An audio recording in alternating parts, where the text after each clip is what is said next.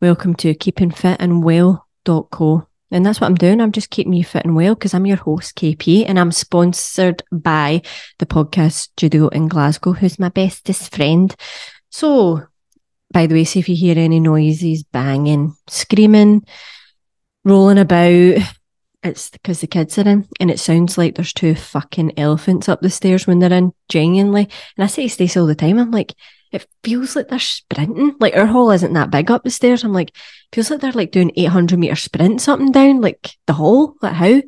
So just to warn you that that's the noise. It's nothing in your house. You don't need to go and check the back door. Nobody's trying to break in. It's my house. And if you hear another little noise, that might be my soul dying a wee bit. So I hope you've had a good week. We're getting close to Christmas. I keep walking into Asda and seeing that fucking big tree going like 40 sleeps. 39 sleeps. I'm like, I don't need that added stress. 39 sleeps to what? 39 sleeps to me not sleeping, rat hunters of presents, watching them getting destroyed the next morning, cleaning it up, then having to get dressed up to go and sit in somebody's living room. Oh, yeah. That's fucking brilliant. I can't wait. That sounds amazing. I cannot wait. But just to ruin it a wee bit more, I'm going to talk about the alcohol. Mm-hmm. Has an effect on your health? Yes, it does. And this was actually this podcast has been inspired by the girls in my membership who were discussing this, and it can be a bit of a sketchy subject, like from people who drink a lot of alcohol to people that don't drink. Like it's a very difficult subject to navigate. Like, do you know what I mean? So, for example, I don't drink. I don't like it. Within half an hour, I've got a fucking splitting headache. I've also got another wee histamine issue, which is totally aggravated by alcohol. It doesn't taste nice enough for me to put up with the fucking itchiest fucking tits in the world. So I just prefer not to have it when I go out. Not that I actually go out anymore. Thankfully, people have stopped inviting me out to things, but when I used to go out to things, works nights out, the killers. Oh, why do people have works nights out? Why? Um, but anyway, you go there and it's like, fucking hell, man, you've just slapped somebody's mom in the face because you've refused a Jaeger bomb. What? She doesn't drink. That's all you get all night. This is Christine. She doesn't drink. Um, I, I do other things as well, by the way. It's not just that, that I don't drink. I do other things. You know what I mean? And then you get it all night. How are you not drinking? Just have a drink. I'm your fucking ride home, so you better shut up. But see, honestly, that pressure, oh, having to explain yourself. Why do you not drink? Just drunk people asking you why you don't drink and then not listening to your answer anyway. But what I usually say is, um, I suddenly become straight and I start hitting on your husband. So after that, I'm just like, I don't fucking keep the alcohol away from her. See her? No, no, get away. No, no. Um, but it is, it's the pressure when you don't drink and you're no fun you're no fun. Listen, you're no fun because you need to fucking poison yourself to be fun. And even at that, only you think you're fun because you're fucking poisoned, right? So don't you stress about it if you're trying to stay on the straight and narrow and you don't like drinking, but you feel the pressure. Because I felt it too. But you know what? I don't give a fuck if somebody's moaning all night. That's ruined their night. You know what I mean? So just gives me an excuse to leave early. Bye. Then you've got the other side of it where people do drink if you start to challenge how much they do drink, um, you can see their back going up a bit. Don't like to talk about it, try and justify it. Um, don't want to feel like they rely on it, you know? Maybe they aren't going to AA meetings over here. When you think an alcoholic, some people might think of somebody like, do you know what I mean, with that alcoholic look away down with the blue bag for the shop and all that. My brother was an alcoholic. Um, and people just get a wee bit, oh, that's not me. I've got a job, I stay in a nice, but if you're honestly having alcohol every week and you can't go a week without it, then I would really need to question your reasons for drinking. Do you know what I mean? But again, if you go into that subject, I see it all the time. I'm working with the crowd of the west of Scotland, the fucking hardest crowd to sell fucking health to. We want deep fried Mars bars. we want wine. Do you know what I mean? We have Buckfast over here for fuck's sake. So it's a tough crowd. And I see when I start to talk about this in talks and groups and things like that, people glaze over or they look annoyed at me. They're going to square go me at the end of the fucking talk because I've told them that alcohol's not good for your health. Do you know what I mean? Don't fucking shoot the messenger, all right? So let me see what I've got here for you. Now, alcohol's impact on health particularly birds, by the way, because see our hormones, they work like a perfect orchestra. So we start to throw in some hormone grenades like alcohol, which feeling drunk is the fact that you've poisoned yourself. I think it's going to have an effect on your hormones. Just saying. So, drinking can not only affect your mental health because it's a downer, right? It's a downer. Alcohol is a downer. One of my clients said to me once, every time I drink wine, I just cry. I'm like, why the fuck are you drinking wine then? What a good night. Like that. Get the tissues out because I'm going to have a good greet the night. Where's that wine? you know I mean? oh, God. So, uh, alcohol's a downer. It's not you, it's alcohol. And I mean, not just the time you're drinking it, it's the effects will last four, five days, and then what? It's the weekend again. Or in Scotland, I don't know, fucking celebrity in the jungle. I'm a celebrity. Get me out here's on. Have a wee wine. Jim's, do you want a wee wine? Because he knows you're in a better mood and there's more chance of sex. But actually, longer term, Jim, it kills a woman's sex drive. So maybe you should stop that. So it gives us things like hormone deficiencies, or it can increase certain hormones that aren't good for our body, like too much estrogen. I've told you girls before that the kind of main things with your hormones that keep us all tippity top is the adrenal glands the liver, which you're fucking destroying it. And people go, oh my God, alcoholic's liver, it regenerates and it's absolutely fine. Shush, right? Then you've got the gut health, which alcohol, you're using alcohol gel on the hands to kill the viruses. So what's that doing to your good gut bacteria? Where your serotonin is, your dopamine, your happy hormones, you're killing it. What fucking chance you got? Do you know what I mean? So all these things are affected by alcohol. And I don't want to be the bearer of bad news. I mean, it also affects things like fertility, your reproductive system, you know, and people think that it's actually quite easy to get pregnant. Most of the women that I work with have fertility issues, right? So you're all worried about, oh, the pregnancy. You'll get the mad pal that just walks past a penis and she's pregnant. Do you know what I mean? But most of us, like, it's a struggle to now get pregnant. It's a modern day kind of problem we've got now. So most of the women I work with is fertility issues. I'm like that to them. You need to cut the alcohol out. But that's not only the only group that I tell. And you perimenopause women are going to get it in a wee minute, but I've got other things to talk about first. So it has an effect on that. Women who drink excessively face a higher risk of heart damage. That's a bit of an issue. That's a wee bit of an issue because as our estrogen drops, that's the number one killer for women. And some people, a lot of people think it's breast cancer that's the number one, but it's actually not. It's not that at all. It's your heart, heart disease.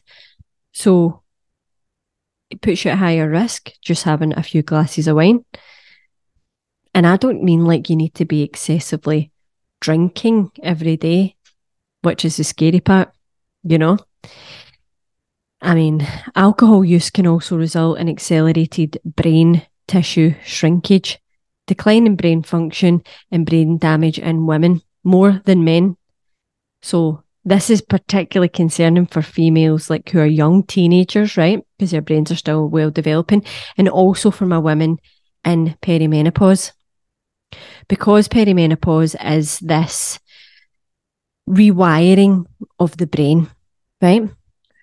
The last thing you want to do is have a brain toxin now, it's not good news, is it? Personally, I would just say to you, see for the time you're in, the 10 years you're in the perimenopause, I would cut alcohol out or I'd have it once every few months because it's going to damage your health, you know? And it's so funny because it's one of these things. It's like smoking, it's like eating junk food.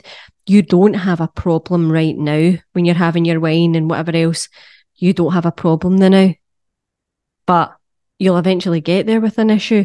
And it's funny how much this culture we live in waits until there is that problem, then go, oh, fuck, oh, no, and then try and deal with it. I hate that. I really hate that for people. I'm like more about prevention is the cure. Let's like stay on top of our health. Let's be proactive. So it does really upset me when that happens to people. And it's like, just wish I had cut out the alcohol. And see as well now, I'll get into these a bit more later, but there's loads of really cool non-alcoholic stuff you can have now. And they've designed it where there's like wee botanicals in it and it's cool, man. So anyway, we've got different ways of drinking. I don't know about anywhere else. Because some, you know, like some people are listening to this and they're in Australia, they're in Dubai. Like I'm mostly talking about the Scottish, the Scottish culture, and we are quite bingy as well. So the binge intoxication stage. So here a person experiences the rewarding effect of alcohol, such as a euphoria, reduction in anxiety, repeated activation of the brain's reward system reinforces alcohol drinking behavior, leading to that habit formation, right? So we're getting that big. We're not drinking all week and then we're fucking binging at the weekend, right? Negative effect withdrawal stage. When a person addicted to alcohol stops drinking. Now, when I'm saying this, do you need to have a drink at the weekend? Do you need to have a drink when something goes wrong? Do you need to have a drink where di- do you need to have it? If you didn't have it, would you be bothered about it or do you start thinking about it in the afternoon and then even worse the thought of saying no to yourself starts to make you feel anxious and you start to think oh no am i not having wine tonight and you kind of it consumes your thoughts a bit because if so then i would say you're in this category right when a person is addicted to alcohol, stops drinking, they experience withdrawal symptoms, which are the opposite of the positive effects of alcohol. This stage is categorized by diminishing activation in the reward system. So dull, feeling fatigued, feeling very low mood, eh, not coping with stress as much, very sluggish. You know what it's like when you were younger, you used to get a hangover or none. And then when you get older, you can't cope with it the same. Um, what is so interesting is see my grandpa, he was an alcoholic and he got senile dementia and he forgot he was an alcoholic and that's what actually killed him. It's crazy irony, isn't it? So, anticipation stage. During this stage, an individual seeks alcohol again after a period of maybe not having it. So the compromised function in the brain plays a role in this stage. So it's like rumination. It's like, oh, I can't wait for a wee wine the night. Do you know what I mean? So I've got all these different stages of that. Now, personally, to me, comes to a Friday, I don't think about alcohol at all. I don't even think about it if I'm out at an event. I just personally I don't like it. I don't like the effects it has on me. I know how bad it is for my health, so I don't have it. But for you, if you're somebody that has this sort of rumination, which is like thinking about it, it's the same with people who smoke. They don't necessarily enjoy the cigarette, they enjoy the feeling of the relief of not thinking about having a cigarette. Do you know what I mean? So you'll be like from like your your cigarette break's going to be 12 o'clock it's 11, you're like, ah, right, I've got an hour, going to have that cigarette in an hour. And it sort of consumes your thoughts.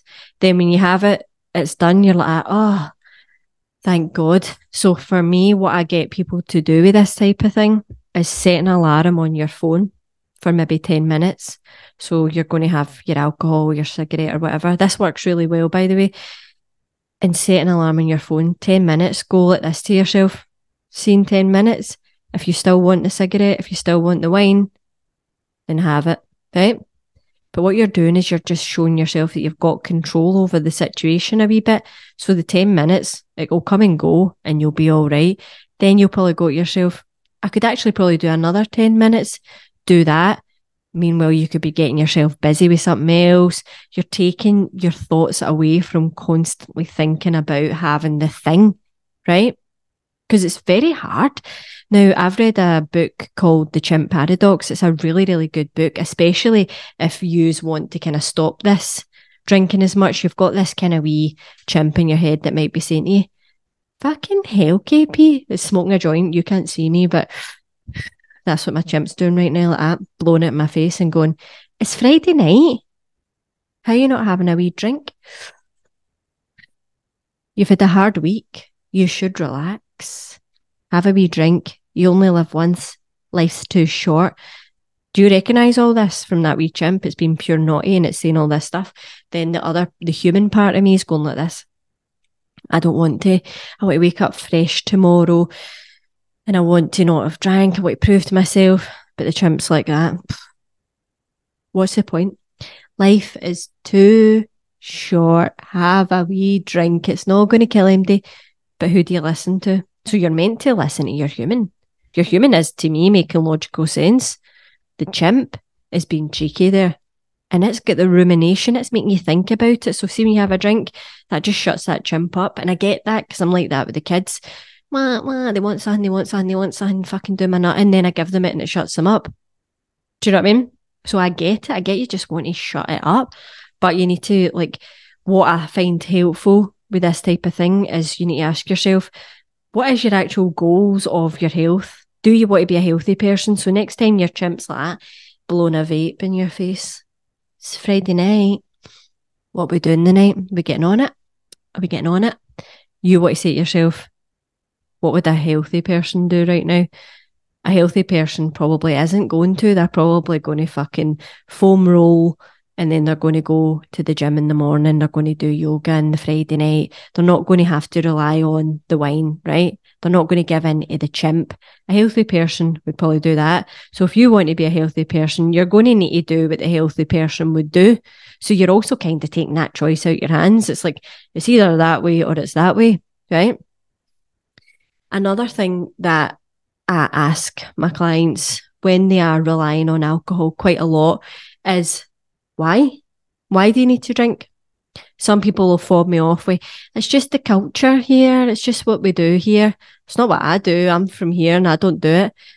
But again, it's a subject you've got to be very careful of pushing too far. Do you know what I mean? So like I, I don't do it. Okay, it's the culture, but you don't need to do it. You get people who say peer pressure from the friends.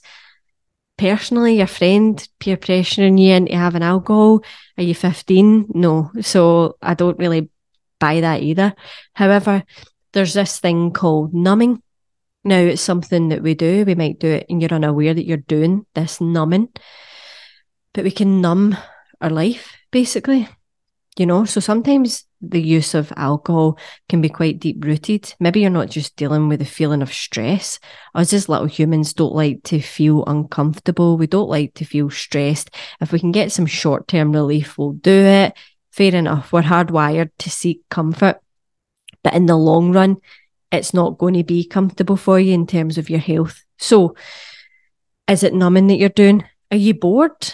Are you a bit fucking miserable? Does it come to Friday night and you've got nothing to do? I get that. Maybe all your pals do drink and it is just too hard to go and listen to drunk people. That's when you would need to like find a community and a tribe of women that aren't wanting to drink and maybe there is things for you to go and do.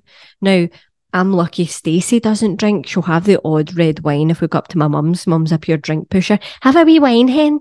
Um, so she'll maybe have that, but then she gets a fucking migraine. She's out the game for two days. She's pure lightweight. So she doesn't drink. So I'm not getting that sort of like, oh, she's wanting to go out in the fucking booze. And to me, that's just, I'm not really compatible with that person. My exes in the past, maybe that was the kind of lifestyle they had out partying four in the morning. I'm passing them as I'm going to the gym just not compatible. So I would think there would be need to be a conversation there with your partner, like even suggestion suggesting that you maybe do some more stuff that doesn't involve alcohol. Same chat with your friends. Why don't you go and do some stuff? Maybe you just want to learn something together, and that's what you would have to do. It's so easy to fall into this habit of numbing, drinking, another Friday night passes, got through it.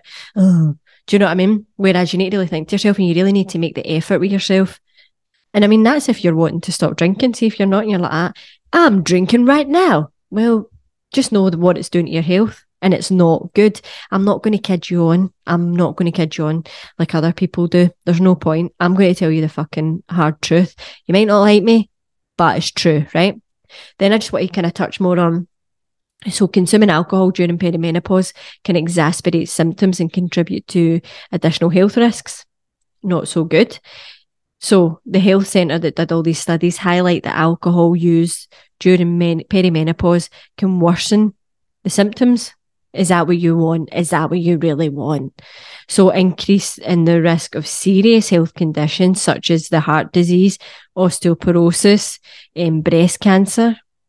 That's obviously your they are your worst case scenario. Alcohol can specifically aggravate common and troublesome symptoms of perimenopause like mood swings.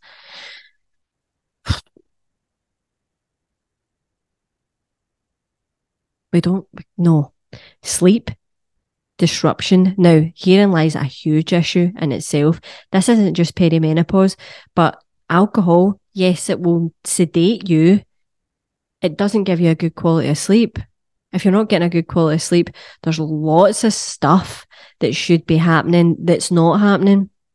So, how on the fucking earth are you going to feel good? See, when people have like a a lot of alcohol and they say to me that they don't feel this, they're not feeling that, they're away at the doctors every other week, this and that. I'm shocked that they're baffled by their poor health. I'm like, I would be fucking bamboozled if you felt good. I would maybe start drinking then. But do you know what I mean? You need to make these choices and put a bit of effort into your health and yourself and stop kidding yourself on. If you're sinking two bottles of wine a week and then you're not feeling well and you're away getting hormones tested and that, what to do is cut alcohol out for three months and see if you feel any better, you know? And see if you're not able to do that, then seek help from you don't need to join obviously alcohol anonymous but there's loads of things on instagram facebook that will help support you give you some good tips. People are on the same boat with this. You're not alone right? You are not alone. So it can also exacerbate things like hot flushes. Oh no. You don't want that. Fuck me.